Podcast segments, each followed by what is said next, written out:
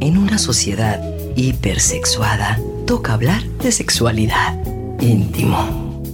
Conduce Vicky Argüelles. Íntimo. Muy buenas noches, bienvenidos a su programa de íntimo. Y mira, ahora que estamos a 9 de mayo, a punto de que sea el Día de las Madres, pues bueno, justamente vamos a hablar de eso, de los tipos de mamás y también de si el instinto materno es realmente natural o es algo aprendido. Pero antes de arrancar programa, por supuesto agradeciéndole a Rafa Guzmán en los controles, que sin él nada es posible. Yo soy Vicky Argüelles y bueno, es un placer estar con ustedes en este micrófono. El día de hoy me acompaña mi buena amiga, la doctora Carlota Tello, que me encanta porque ella, ella este tema lo maneja padrísimo. Y este, y bueno, a diferencia de otros programas donde podrán hablar de las mamás en diferentes formas, eh, una cosa importante y de la que poco se habla es que uno piensa que todas las mujeres naturalmente cuando tienen un bebé se convierten y sale ese instinto maravilloso de decir, ay, ¡Qué felicidad! Soy mamá y ya sé perfecto qué voy a hacer y, y ¿saben qué? Nada que ver, nada que ver. Ah, para muchas mujeres este es un proceso complejo. Claro, es una bendición, es algo muy lindo, pero también es un proceso radical de cambio de vida, de ser tú una persona independiente, a que tengas alguien o, diferentes que, dependen de ti. Y eso, por supuesto, cambia no nada más tu manera de vivir, sino también tu manera de interrelacionarte con la sociedad, con tu mismo futuro, con tu proyecto de vida y con tantas cosas. Y mira aquí, estamos sentadas dos madres de cuatro hijos, que somos, ¿verdad? Cada una tiene cuatro, eh, que somos profesionistas, que tenemos posgrados y que no ha sido nada fácil. Nada fácil. Y que hemos pagado el precio también de, de haber hecho lo que hemos querido. claro. ¿No? Y eso nuestros hijos nos lo reclaman, ¿cómo no? Por supuesto. Ahí tenemos nuestro saldo en contra en esta parte, aunque nos celebrarán igual que a todas las mamás el Día de las Madres, el día de mañana. Pero platícanos un poquito, Carlota. Qué gusto, como siempre, tenerte en estos micrófonos, en esta que es tu casa y tu programa. Cuéntame por qué el instinto materno no es natural. Ay, Vicky, me encanta estar aquí contigo en tu programa. Muchas gracias por la invitación y sobre todo con un tema este, que me gusta mucho compartir, el, de ser mamás. Em, no es instinto porque los seres humanos no tenemos instintos, tenemos pulsiones, ¿no? En primer lugar, entonces no puede ser instinto, aunque todo mundo cree que el instinto materno es parte de ser mujer, ¿no? Pero no es cierto. O sea, las mujeres y los hombres somos personas, somos seres humanos, que tenemos diferentes motivaciones en la vida, ¿no? Y, las mujeres, pues, em, se usa, dice Susan Badinter, se usa en estos tiempos amar a los hijos. Pero esto no fue siempre así. No, no, no, no, no, Así. No, hubo muchas épocas de la historia donde los hijos se tenían y se daban inmediatamente a nodrizas, a em, mujeres que tenían a todos esos hijos, por ejemplo en Grecia, ¿no? Mujeres que cuidaban a todos los hijos de las demás mujeres. Eh, no, no existía la familia como la conocemos ahora, mamá, papá, hijitos y perro, no, no, para nada. Camioneta este, tampoco. Camioneta tampoco. Entonces, todo eso nos hace ver que la civilización se ha ido desarrollando de maneras diversas sin que sea mejor antes o mejor ahora, ¿no? Es como, como aquella carta a la madre, ay, me lo hubiera traído, como no me la traje.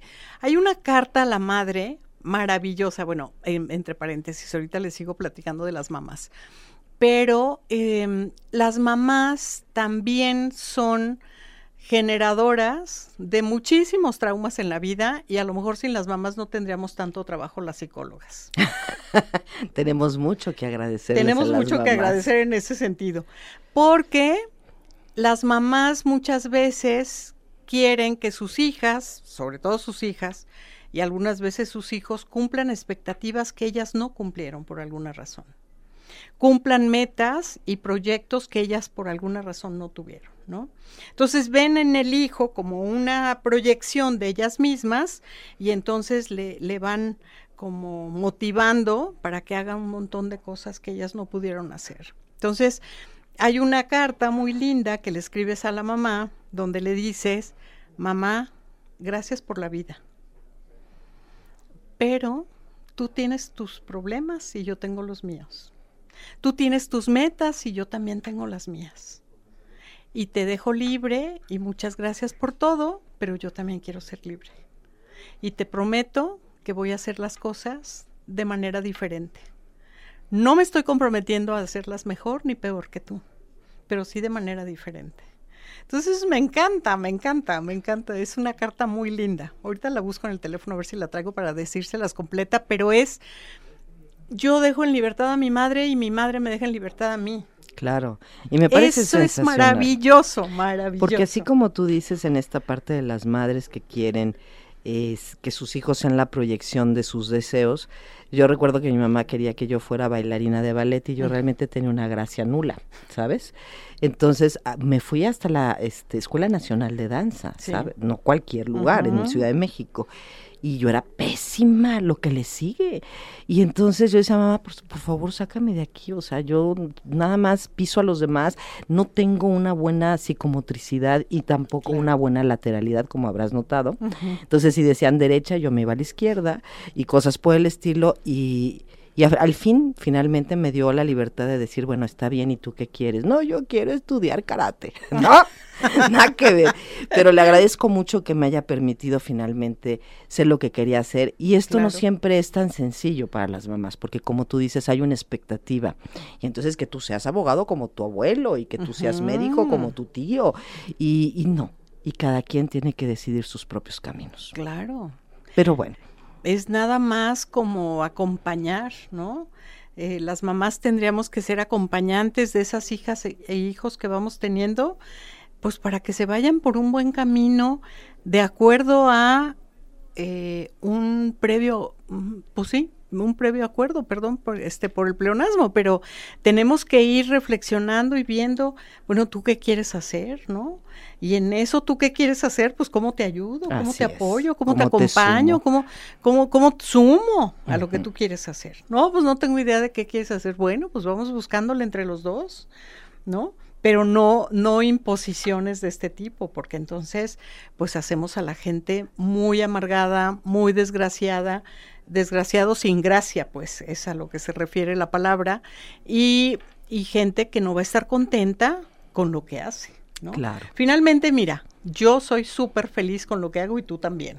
Entonces ahí sí podemos dar ejemplo de que pudimos hacer muchas cosas hasta la fecha y que somos súper felices. ¿no? Entonces, muchas, muchos años, muchas em, culturas distintas, eh, la madre pues era un ser eh, que daba vida, ¿no? De, si nos vamos hasta lo que decía Pepe Rodríguez, que era em, Dios nació mujer, ¿no?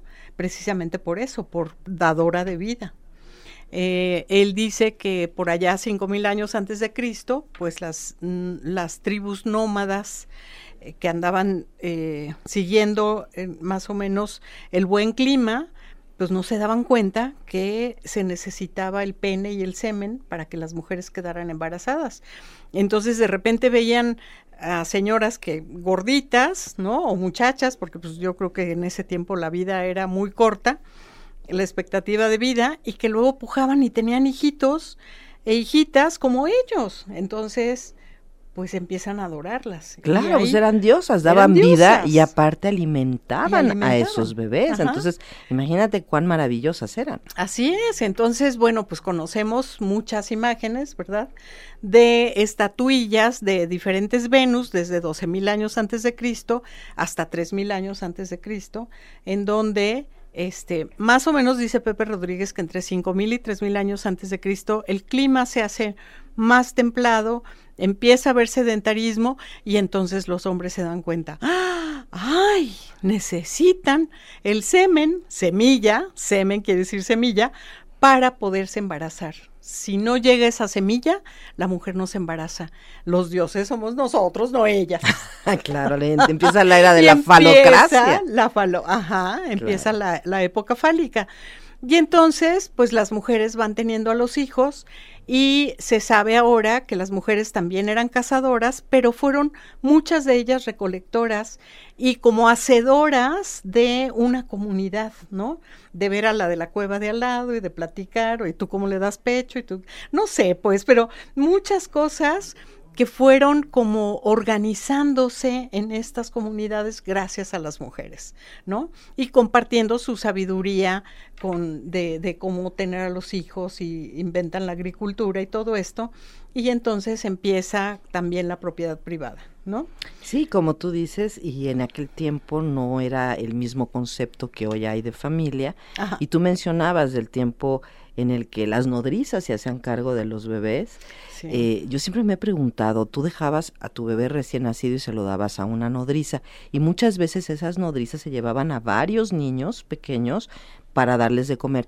¿Cómo saber quién, cuál era de quién? O sea, a lo mejor te daban a ti el del vecino. Por supuesto que sí. Elizabeth Badinter en su libro, eh, eh, eh, tiene un libro que se llama ¿Existe el amor maternal? Y ella concluye que no. Pero bueno, ya les dije la, parte final del libro. Así se llama el libro. ¿Existe el amor maternal? Susan Badinter es una antropóloga, eh, psicoanalista francesa que todavía vive, que escribe este libro porque hace mucha investigación, pero de los siglos 12, 13 hasta el 16, 16, 17 por ahí, ¿no? Toda la baja edad media, este, y entonces dice que así era, así era, este, una mamá tenía un hijo y el chiste era que la mamá, entre más noble era, imagínate que era una princesa, una reina, una, entonces más cerca tenía la nodriza. Entre más pobre era o menos recursos tenía, más lejos va a estar la nodriza. Entonces, alguien de clase media baja, por ejemplo, pues tenía un bebé y el esposo se iba rápidamente a la plaza principal y gritaba, acabo de tener un bebé, una nodriza, por favor. Y se acercaba una señora y le decía, yo soy nodriza, perfecto, ¿cuántos niños llevas? Pues llevo 18, con el tuyo serían 19, va. ¿Cuánto me cobras? Pues tanto. Muy bien. Y entonces le daba al niño, se lo llevaba en su carreta y pues cuando llegaba a su casa llegaba con 16. ¿De quién sabe quién? No, Escoja pues el en lugar tuyo. de 19 llegaba con 16 Ah, porque claro, se le, caían tres. cayeron tres. ¿Cómo crees? Y ni- no se iba a regresar. Entonces llegaba con 16 y entonces más o menos el papá y la mamá se acordaban, ah, pues tuvimos a un hijo tal fecha, ¿verdad? Ya de tener como cuatro años, vamos a ver cómo está. Cuatro años. Wow. Y entonces llegaban a buscar a la señora y le decían, oiga, pues le dimos un niño así ya se hace cuatro años. Sí, ¿cómo está? ¿Cómo no? Mira, Luisito, mira, aquí está. ¿Tú crees que lo iban a reconocer? No, pues Obvio claro que no. Aquí está, mira, ellos son tus papás, mira qué lindos, tu mamá, tu papá. Bueno, pues aquí le traemos otro dinerito. Y quédeselo pues, hasta los 18. Ay, sí, no. No, hasta los nueve. Hasta A vamos los ir- nueve o Vamos a ir una pequeña pausa y regresamos Y con. les digo después Ah, que ¿qué, sí. qué pasó con esos pobres niños que se quedan con las nodrizas y tú te quedas con Juanito y el tuyo era Pedro? Vamos a una pausa y regresamos enseguida contigo aquí en Íntimo. íntimo. Porque todos tenemos derecho al placer. Volvemos. Gracias por seguir con nosotros aquí en Jalisco Radio a través del 96.3 de FM y saludando a nuestros amigos de Puerto Vallarta que nos escuchan a través del 91.9 de FM y de Ciudad Guzmán, City Guzmán a través del 107.1. O sea, indudablemente yo tuve un largo periodo de locura cuando mis hijas eran pequeñas y este y mis hijas lo recuerdan también como ese tiempo en el que a mí se me, se me fueron las cabras al monte y pues cómo no, con cuatro uno dice cómo sobreviví, Sí. ¿no? Pero estábamos platicando de estas nodrizas a quienes les dejaban los hijos, porque así se acostumbraba en aquel tiempo, que tú no te hacías cargo de tus hijos, tú se los dejabas a las nodrizas. Y entonces ellas se llevaban a lo mejor 20 niños en su carreta y pues a lo mejor llegaban con 18 Ujú. y decían pues son los que hay, ¿no? Y luego pues tú llegabas a buscar cuatro años después a tu bebé y decías, vengo por ese varoncito que, que entregué en tal fecha y decían, ay pues este, tú decías, ¿a quién me habrán entregado en esa fecha de hombres? Pues como unos tres y sacabas a los tres y dices, pues mira, aquí están eh, eh, Pedro, Paco y Luis, ¿no? O Claro. sea, ¿cuál es el tuyo? No, No, pues tiene los ojos del abuelo, este. ¿no? Claro. Ajá, Ajá. Mira, claro. tiene mi lunar. Sí, Y claro. tope cosa, ¿no? Pues todos van a tener tu lunar. Ah, pues Entonces, este es así mío. era, así era. Entonces le daban dinerito a la señora y se volvían a ir. Ah, y se quedaban hasta los Y nueve, se, dices. Se quedaban hasta los nueve años y a los nueve ya llegaban por él o por ella, dependiendo, porque ya sabían con quién lo iban a casar. Ah, Se casaban a los doce. Entonces a los nueve, pues para presentarle a la novia o al novio, para empezar las negociaciones, para ver quién hace la boda y quién sabe qué, y ya se casaban a los doce. Jamás escogieron con quién casarse, o sea, los papás de ellas y de ellos Sí, hacían se las transacciones, claro. Claro. Yo voy a darte esta dote, conviene casar a mi hijo con esta muchacha así que tiene buena dote, o yo me conviene con esta persona que es poderosa, y bueno, tú hacías la Así, transacción. la transacción. Y aunque no tuvieran muchos recursos, ¿eh? Así era. Así era, no se andaban casando con que, ay, sí me enamoré, hombre. Claro No, que pues, no. además a los nueve, ¿qué te ibas a Entonces, estar ¿qué te ibas a estar enamorando? Y este, pues, la, la expectativa de vida eran 30, 35 años. Entonces, obvio, se casaban a los 12, a los 14 ya tenían un bebé y así, porque a los 30 se morían, ¿no? Entonces, pues, o sea, tenían que aprovechar la vida. Suena Y, terrible. y, y bueno, finalmente, cuando empieza todo el renacimiento, cuando empieza este, esta época de ver a los niños, empezarlos a ver un poquito como personas, entonces eh, empieza a cambiar esta visión de em, ya no los dejar con, con las nodrizas, sino... no, y aparte acuérdate que a los eh, nueve también los ponían a trabajar. Sí, también los ponían a trabajar. En, el campo, o Sí. o, ya en tiempos de, este, de, en la Edad Media, donde también entraban a trabajar en las pequeñas industrias, Claro, ¿no? claro. Y empiezan entonces como Juan Jacobo Rousseau, ¿no? Cuando escribe el Emilio y algunos otros pensadores y filósofos de esa época que empiezan a, a decir, no, no, no, pues es que los niños sí cuentan, ¿no? Tienen derechos. Tienen derechos, pero no, no tanto como derechos, sino la parte de los niños sí, sí son, ¿cómo te diré? No, tampoco eran personas, pero sí son dignos de cuidar, de ver, de, ¿no? Algo así. No sé exactamente, porque ni se hablaba de niños como personas ni de derechos, pero algo que sucedió muy curioso fue que se fueron dando cuenta que todas aquellas pinturas del siglo XIV, XV, XVI, por ejemplo, eh, aquella pintura donde está Jesús y vienen los niños, ¿no? Sí. Porque hay un pasaje de los evangelios que dice, dejen que los niños se acerquen a mí. No son niños, son enanitos. Eran, pintaban a los niños chaparritos, pero con caras de, de adultos. Y entonces ellos empiezan a decir, no, hay que pintar a los niños como niños, ¿no? No, no son adultitos, son niños. O sea, hacen ahí algunas eh, conjeturas con todas estas pinturas que, que podemos ver, ¿no? Ahí en, en el Museo del Prado, en, en- en Madrid, ahí hay varias de esas pinturas, que ves a los niños no como niños, sino como enanos, como, como personas adultas, pero en chiquito. Pienso en las meninas, por ejemplo, Ajá, ¿no? sí. Que también ciertamente Sí. parecen unas enanitas. Sí, así. Y entonces ellos empiezan a hacer ciertas reflexiones y dicen, no, no, es que los niños son niños, las niñas son niñas, entonces empecemos, ¿no? Pero pues las grandes escuelas, algo que Juan Carlos Hernández nos, nos platica, era pues ya no hay nodrizas que los cuiden, pues entonces inventemos la escuela. ¿No? Entonces la escuela es un lugar donde se lleva a los niños, que es pues como una prisión, como no, no era tanto el educarlos y esto, sino tenerlos ahí para que los mamás y papás pudieran hacer otras cosas. ¿no? trabajar, porque pues realmente trabajaban la mayoría, es. ¿no? Entonces finalmente las mamás no tenían ningún remordimiento ni ningún sentimiento. Jamás. Nacían los bebés y no decían, ay, mi bebé, o sea, no. No. Hay que dejarlo con una nodriza, porque ella por supuesto tenía leche, Claro. pero no quería eh, encargarse. quería del bebé. amamantar. Ok.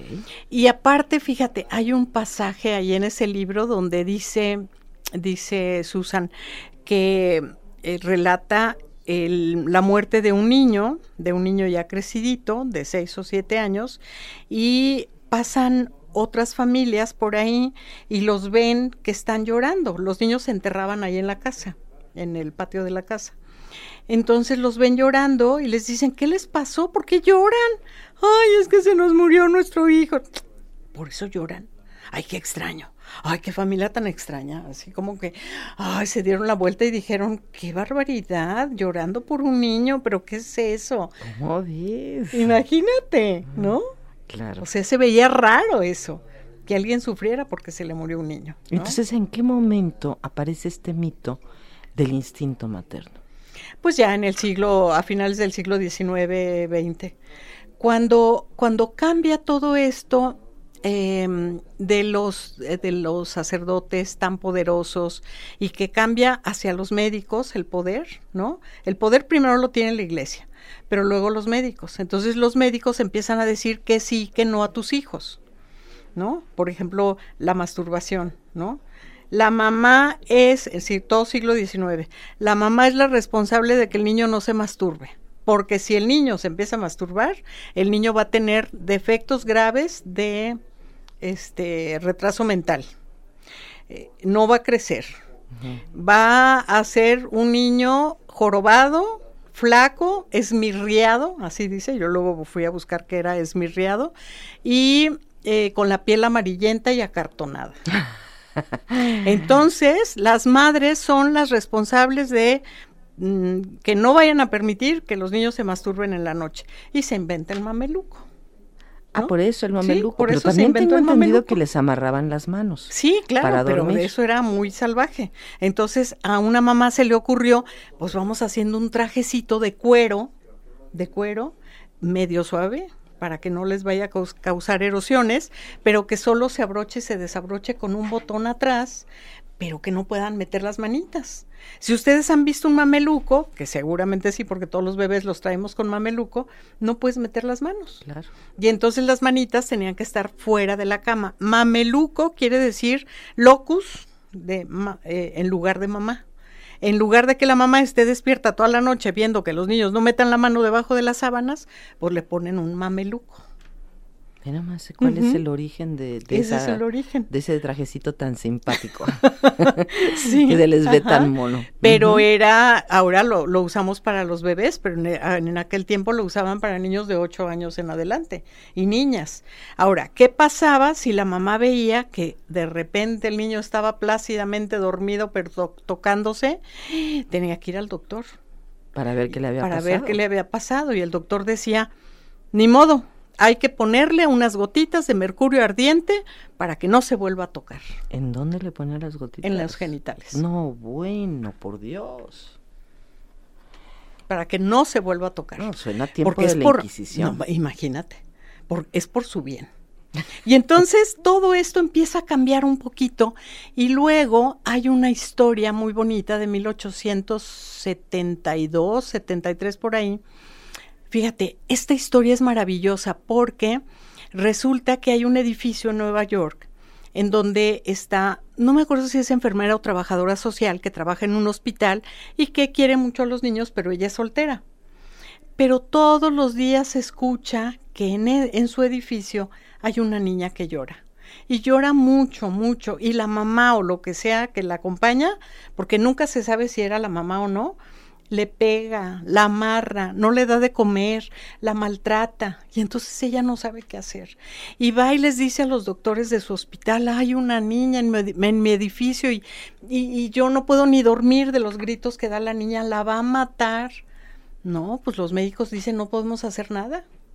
Eso es propiedad privada y no Es nos podemos derecho. meter. La mamá puede hacer lo que sea. La con mamá puede hacer lo que sea con su hija. Mm. Ay, pero qué barbaridad. Y bueno, pues la pobre enfermera, vamos a pensar que era enfermera, este, ay, pues se vuelta loca, ¿qué hago? ¿Qué hago? ¿Qué hago? La va a matar, Dios mío, ¿qué hago? Se le ocurre una buenísima idea. Se da cuenta que existe la Sociedad Protectora de Animales. Son unos señores muy fufurufos, con bastón y bombín, y que se juntan en un club a tomarse una copita y a ver por los animales. Y entonces llega y los busca y les dice, hay una cachorra que está a punto de morir por el maltrato. ¿Cómo? Vamos, ¿no? Y entonces se van en fila para ver a la cachorra. Llegan y le tocan a la mamá y ahí está la cachorra. Súper lastimada, Ajá, se llamaba Mary, no me acuerdo qué. Súper lastimada, cortada, desnutrida por todo el maltrato que le daba la madre. Y bueno, ellos la rescatan, la llevan al hospital, la curan, se hacen cargo. Ese es un parteaguas en, la, em, en el cuidado de los niños, porque entonces la Sociedad Protectora de Animales les dice a los que ya tenían una asociación eh, americana de pediatría, ¿qué están haciendo si permiten estas cosas? ¿Qué están haciendo? ¿No? Y eso es te digo, es, es muy, muy padre acordarse de esa historia, porque a partir de ahí los pediatras empiezan a generar ciertos, em, ciertos modelajes para el cuidado de las niñas y los niños, ¿no? Y sin embargo... 1870. 1870. Y sin embargo, en ese tiempo eh, todavía no era considerado, las mujeres no consideraban esta parte del instinto materno como algo natural. No. ¿Cuándo es que empiezan a decir esta teoría? Yo creo que después de que durante la entre Primera y Segunda Guerra Mundial, yo creo por ahí. Ay, hasta entonces. Y entonces surge el Día de las Madres y todo este Bueno, el Día de las Madres este, en, en México tiene su historia. La platicamos. sí, la platicamos, la de Yucatán, la, de Mérida, La de Yucatán, así es. Sí, de estas mujeres que si platicas así en corta, tú que te la conoces también eh, rápidamente. Cuéntale. Sí, pues era 1900, fíjense, eso fue lo de Mary fue como en 1870. Para 1910, que era la, la Revolución Mexicana, ya había, ¿cuándo fue el congreso, el primer congreso feminista en Mérida? Fue más o menos en esa época, mil, como 1918, 14, 14 no me acuerdo, pero bueno, más o menos. Eh, ya las mujeres en Mérida habían como eh, sospechado que las mujeres también somos personas y que ellas querían tener ciertos privilegios. Eh, Felipe Carrillo Puerto, que era el, gobernador de, de, Yucatán, tenía una hermana, Elvia, Elvia Carrillo Puerto, que era una feminista de aquella época que movilizaba mujeres, que decía, este, sí tenemos que entrar a la universidad, sí las mujeres queremos votar, sí las mujeres somos personas, nadie le hacía caso, ¿no? Pero poco a poco fue como convenciendo al hermano. Y luego resulta que llega una inglesa y que se pone ahí a trabajar en las pirámides y bueno, parece que al hermano se le iban los ojos con ella y aparte no solo eso, sino que decía, las mujeres en otras culturas es diferente. Es diferente, las mujeres estudian y este estudió antropología, o sea, fuera a la universidad, ¿no? Y entonces, pues la comparación con las mujeres de su pueblo, ¿no?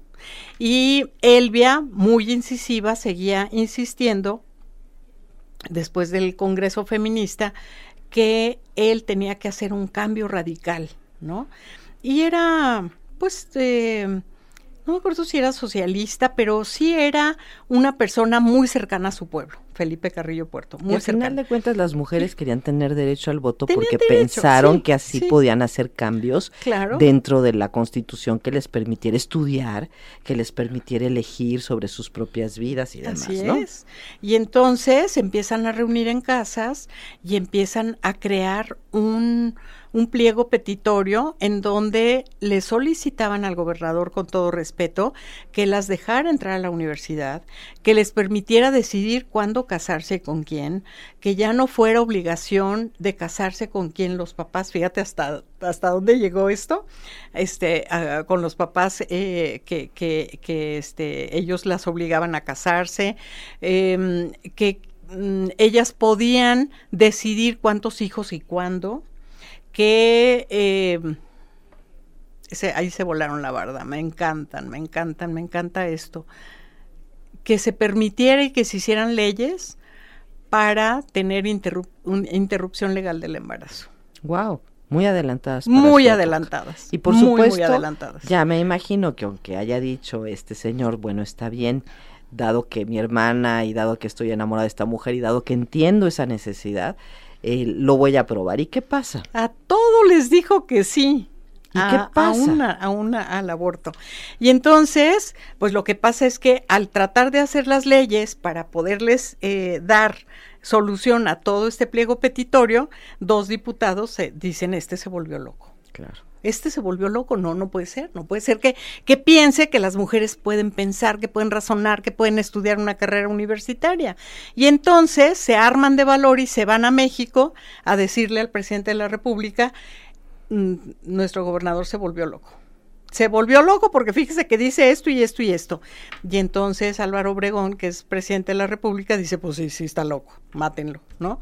Pues se soluciona rápido el asunto. Y esas mujeres ellos dicen, no, mátenlas no, no, también. No, no, no, espérese tantito, no, no, no. Eh, podemos hacer algo, pero ¿qué vamos a hacer? No se puede hacer nada. A ver, pues traigan al secretario de Educación. Y entonces viene el secretario de Educación, que es José Vasconcelos. José Vasconcelos, que era una persona letrada, una persona que sabía inglés, una persona que había vivido en Francia, vivió en París, una persona preparada que había escrito. Y entonces le dice, se me ocurre una idea, señor presidente. Así como en Estados Unidos el segundo domingo de mayo es Día de las Madres, vamos haciendo un Día de las Madres aquí para que las mujeres no anden pensando en estudiar. Pues, ¿cómo se les ocurre? ¿No? Para que las mujeres no anden pensando que si la interrupción del embarazo, que si cuántos hijos quiero tener. No, no, no, no. Que las mujeres se dediquen a la casa, al hogar. Vamos haciendo un, diez, un, un, perdón, un día de las madres. Este, ahorita decidimos qué día para que las mujeres les regalen su escoba nueva, su trapeador nuevo, su sacudidor, su planchita, ¿no? Claro, para, y que se dediquen a lo que se deben de dedicar. Por supuesto. Y dice, este, ¿cómo se llama? Eh, Álvaro Obregón, claro, hasta la economía se va a mover. No, hombre, qué buena idea. Vamos escogiendo el 10 de mayo. Ah, pues perfecto. Háblenle, por favor, a Emilio Azcárraga, el abuelito del Emilio de ahorita, pues. Y entonces, ¿por qué él? Pues porque tiene la XW y porque tiene el periódico Excelsior. No había tele, había radio y periódico para poder hacer una campaña a lo largo y ancho de todo el país diciendo que vamos a hacer el Día de las Madres. La economía se va a mover, a las mujeres se les va a olvidar estas patrañas de andar pidiendo cosas, que las mujeres quieren votar, que las mujeres quieren ser presidentas municipales, pero ¿cuándo se ha visto eso? Y entonces le tachan todo el pliego petitorio de las mujeres, eh, hacen el 10 de mayo, el primer 10 de mayo en México es 1922, exactamente, y mandan matar a, a Felipe Carrillo Puerto y a todas las mujeres firmantes de ese pliego petitorio. Ah, ¿Qué tal, eh? Vamos a ir a una pausa y claro que no te vas a despegar porque regresamos aquí contigo en íntimo. Estás, por supuesto, en el 96.3. Vamos y volvemos. Íntimo. Porque todos tenemos derecho al placer. Volvemos. Estamos platicando el día de hoy justamente del Día de las Madres, de si es o no natural el instinto materno. Y bueno, con esta historia maravillosa que nos recreó Carlota, pues de cómo surge este Día de las Madres como para una reivindicación y un consuelo con trapeadores nuevos y trapitos diferentes para las mamás, ahora ya con lavadoras o con secador o con licuadoras, no, no llegan a tanto como lavadoras. No, pero no, más bien una licuadora, una tostadora, ¿no? Y ya este para que nos sintamos muy muy reconocidas y muy contentas en ese papel de de madre que asumimos, ¿no? Pero yo no quiero dejar pasar y que se termine el programa sin hablar también de los diferentes tipos de mamás que hay. Porque yo creo que dentro de una familia, por supuesto que la figura materna es un elemento fundamental y cuando somos capaces de sobrevivir a nuestros mamás y a nuestra familia, bueno, claro que salimos eh, del mundo empoderados, porque si hay algo complicado es justamente sobrevivir la familia y eso se habla muy poco, porque la familia es una maravilla. ¿No? y pues la familia es compleja, muy compleja, y, y, no hay una familia igual, cada familia tiene sus propias locuras y sus propias características y, mucho de ese tono, por supuesto, lo ponen las mamás. Entonces, eh, vamos a hablar un poquito para ver qué tipo de mamá eres tú y digas, ay, mira, sí, yo soy de esas, ¿no? Como la mamá preocupona, ¿no? Que todo el tiempo está pensando en que algo mal le va a pasar a sus hijos. Entonces, no, no les permite que se desarrollen naturalmente, porque ¿a dónde vas? ¿A dónde vas? ¿Vas a salir a la calle? No, llévate un suéter porque va a llover. Seguramente dices, con este calorón, va a llover, va a llover, no te vayas a enfermar, ¿no? Entonces, que son como fatalistas, como preocuponas, como que siempre están pensando lo peor. Mamá, me gané una beca para irme a Madrid. ¿Qué te contesta la mamá? Dios ¿Qué te mío. contesta esa mamá? ¿Qué te contestará? Ay, hija, ¿cómo crees que te vas a ir que te vas a Madrid? No. O sea, ¿y allá quién te cuida? Claro. te vas a volver una libertina, ya te ya te veo ahí en todos los bares pidiendo tapas y vino tinto, ¿no? Claro que no, aquí cerca de mí donde yo te veo. Donde yo te vea. Claro, claro. Entonces, una opción es, por supuesto, hay muchas mamás preocuponas, pero un tipo de preocupación extremo ya viene siendo como castrante, como limitante, como no permitir que por tus miedos tus hijos puedan desarrollarse. Claro. Ese es un tipo de mamá. Otro tipo de mamá es la mamá chantajista. Ay, esa es muy mexicana, la chantajista, ¿no? Está bien, vete a Madrid, hija, con esa beca que te sacaste. Yo, no importa, aquí me quedo sola. Al fin, eh, ya estoy acostumbrada a que nadie me haga caso. Hay que te avisen cuando me morí, porque yo creo que no nos vamos a volver a ver. Exacto, la mamá chantajista. ¿A dónde vas, hija? Sí, vete, tú diviértete. Estás joven. Yo, en cambio, aquí estoy vieja y esperando que la muerte me, me, me llegue a tocar la puerta, ¿no? O sea, la mamá chantajista. ¿Cómo es la mamá exigente? La mamá exigente, la que no hay manera de eh, ser menos que 10 en la escuela, eh, todo perfecto, pelo perfecto, figura perfecta, ¿no? Eh, no comas esto porque engordas, no comas lo otro porque engordas, tienes que tener una figura tal, 20 minutos de ejercicio, no, qué esperanzas, tienes que hacer dos horas, ¿no? Imagínate. Una mamá exigente es bastante complejo. Muy compleja. Es alguien para quien nunca vas a ser suficiente. Y es esa expectativa que, decíamos al principio, ¿eh? Todo lo que ella no hizo, que quiere que ahora la hija lo haga. Si yo pienso que ser, eh, ser hijo de una mamá exigente es muy, muy difícil por esta parte de nunca ser lo suficiente para eh, y que eso también te vuelve a ti misma una persona muy exigente contigo. Claro. Y entonces no te vas a reconocer las cosas buenas, solamente vas a estar viendo el negrito del arroz donde esté y bueno, eso es algo muy, muy pernicioso para un hijo, ¿no? Claro. Y bueno, si nos vamos a otra, ¿qué me dices de la mamá enojona? La mamá enojona, Dios mío, que todo le molesta ¿no? Si llueve porque llueve, si sale el sol porque todo, todo le molesta. Y entonces, pues los hijos no, tampoco es suficiente todo lo que hacen porque nada le parece bien. Este, si dejan unas moronitas porque se hicieron un pan con mermelada, no es, ay, mira qué bueno que mi hijo se está haciendo el pan con mermelada, sino es las moronitas que dejaron ahí, ¿no? Y se enoja. Sí, hemos conocido mujeres así. ah, no, yo también he sido una mamá enojona. Y ¿eh? en lugar de, de gozar la casa, sufren la casa. ¿no? Porque todo les molesta, todo, todo. No, es horrible.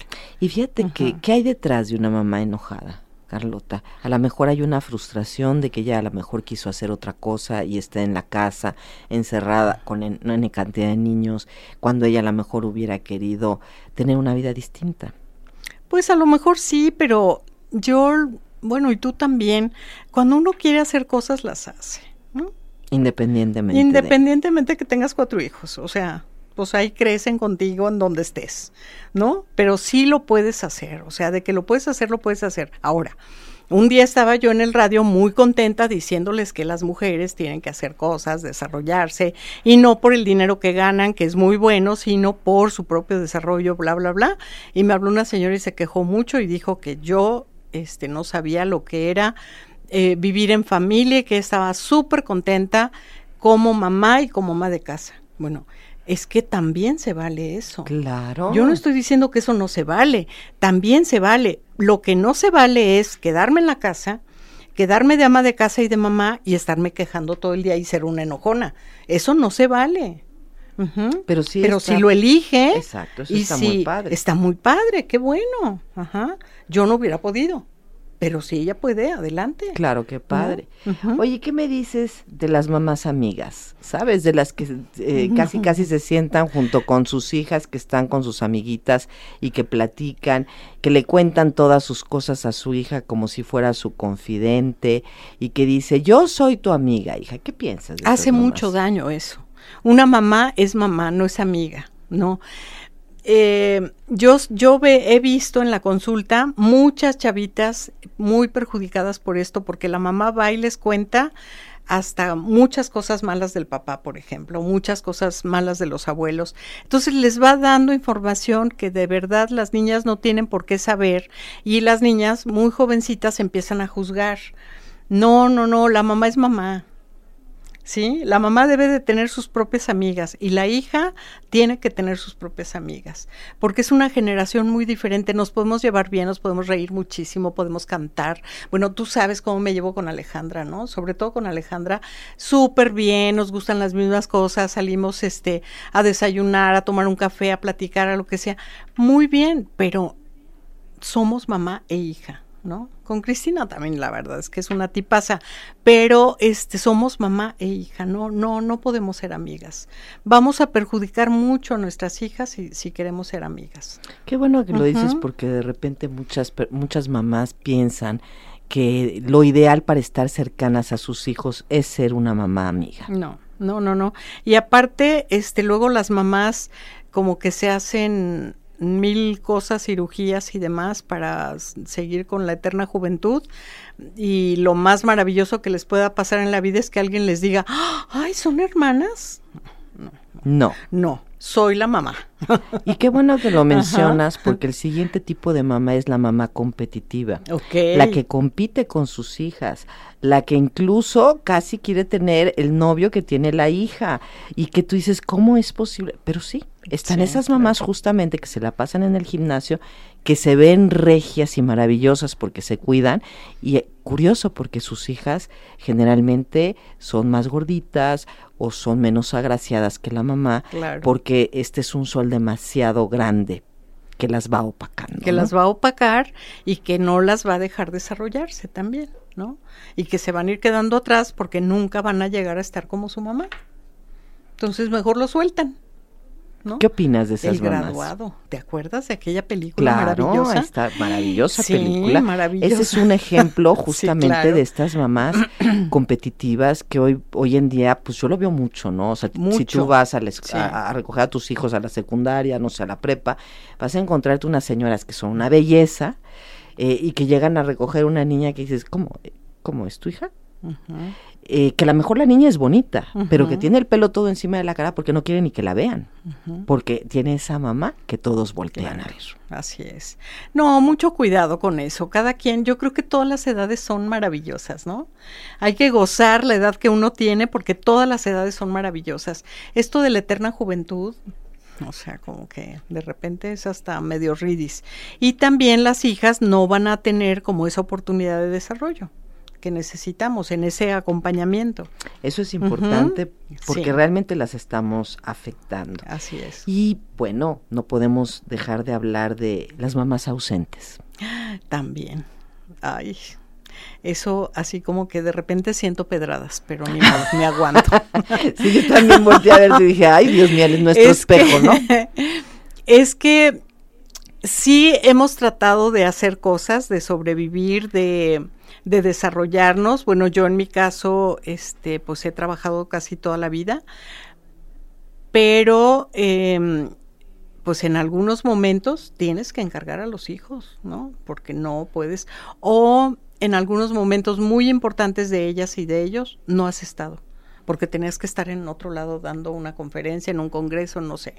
Me ha pasado, por supuesto. Y con todo el dolor de mi corazón, tienes que decidir y decides, ¿no? Y dices, pues no puedo, ni modo, ¿no? Pero está papá que te va a acompañar. Sí, claro, las mamás ausentes son mamás que de alguna manera eh, no es que sea más importante su trabajo, sino que han tomado decisiones donde han dejado de estar en momentos importantes de sus hijos. Pues y a final de cuentas, ahí queda un hueco que los hijos van a reclamar, pero con los años van a entender, pienso yo. Yo creo que sí, con los años entienden que era un momento muy importante para tu desarrollo y, bueno, pues sí, te dicen que gacha, no estuviste en mi graduación, qué horrible, no estuviste tan fecha. Fíjate que cuando Cristi estaba chiquita, de dos, tres años, quien la llevaba al kinder, cuatro años, de los dos a los cuatro, era Humberto. Él la peinaba, le daba desayunar, su lonche, todo y la llevaba. Y también la recogía. Y un día me dice Cristi ya cuando tenía como 20 años, mami, ¿por qué no me acuerdo de ti cuando yo era chiquita? ¿Qué tal? Claro, en ese tiempo yo entraba a las 8 al ITESO, estaba haciendo la maestría que me traje de la UNAM y también estaba en el DIF. Ups. ¿A qué horas? No vivía, ¿no? Entonces, Claro, claro, mi reina, pero aquí estoy. Vamos abrazando. Lo que haya pasado antes, así pasó, pero aquí estamos. Y bueno, eh, con esto vamos a dejar el programa aquí y aprovechamos para desearle a todas las mujeres un feliz Día de las Madres y también se vale ser mamacita y no mamá en este derecho de decidir lo que queremos ser. Muchísimas gracias Carlota por habernos acompañado. Gracias a todos. Muchísimas gracias Rafa Guzmán en los controles y nos vamos a despedir con una canción que espero que te guste, que ya es la, la última que, que vamos a presentar, que es una de Queen este, que es la Rapsodia Bohemia, donde también habla de la mamá y que a mí me parece maravilloso. Pues nos vemos entonces el próximo lunes. Tenemos una cita, ustedes y nosotros, aquí en punto de las 9 en tu programa. Íntimo hasta entonces. Muy buenas noches. Por hoy es todo en Íntimo. Te esperamos para seguir conversando sobre erotismo y sexualidad aquí en el 96.3 FM de JB Jalisco Radio. Hasta entonces.